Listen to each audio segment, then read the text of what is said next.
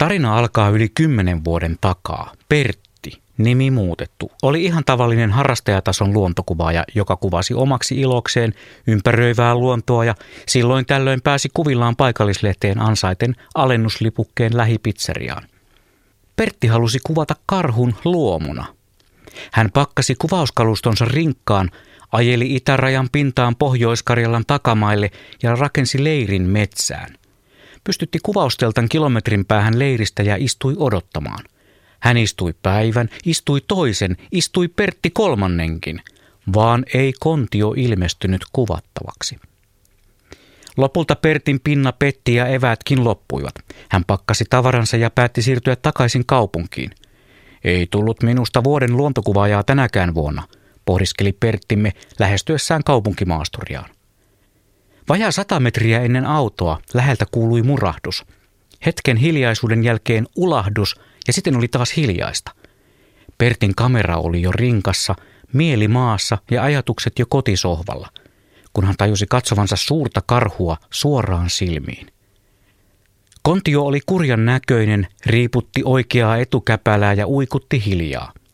Ensin luontokuvaajamme ajatteli juosta pakoon, mutta etiäinen sai hänet paikalleen. Otsolla oli jotain pielessä. Käpälä oli hervoton ja siinä törötti iso puunsälö, joka selvästi teki kipeää. Pertti rohkaistui, lähestyi mesikämmentä varovasti samalla hyräillen karhun poikaa sairastaa kappaletta. Mies tarttui metsänkuninkaan tassuun ja rauhallisella liikkeellä veti puunsälön pois. Karhu katsoi hetken Perttiä, toisen hetken tassuaan, murahti jykevästi ja ripein laukka-askelin poistui paikalta.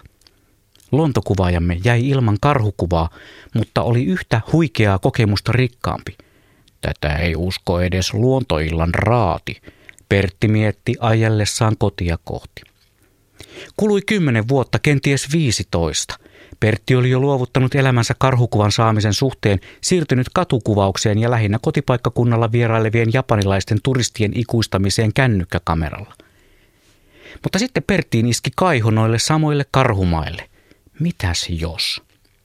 Hän kaivoi kaluston naftaliinista ja ajoi samaan paikkaan, jossa hän kohtasi metsänkuninkaan edellisen kerran. Saavuttuaan perille Pertti hyräili karhun poikaa sairastaa kappaletta metsän reunassa kulkiessaan ja eipä aikaakaan, kun hänen eteensä nousi jättimäinen kontio. Vähän oikeaa etukäpälää riiputtaen ja Perttiä silmiin katsoen. Hetken aikaa miehestä tuntui, että he olivat yhtä, Pertti ja karhu – Karhu ja Pertti. Mies laski kameran maahan, otti pari askelta otsoa kohti ja jatkoi hyräilyä.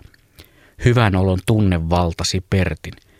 Samalla hetkellä kun hän tunsi karhun valtavan kämmenen iskun naamallaan, Pertti huomasi kaksi pentua hämärtyvän näkökenttässä rajamailla – Siinä kohtaa, kun jälkikasvuaan suojelevan kontion hampaat upposivat Pertin niskaan lopettaen hänen maallisen taivalluksen kymmenen sekunnin kuluttua, luontokuvaajamme tajusi, että luontoa täytyy kunnioittaa, eikä sinne kaikkien tarvitse mennä hakemaan oman kovalivynsä kulmalle sitä karhukuvaa luontoa häiriten. Sitä paitsi, tämä tarina ei ole tosi.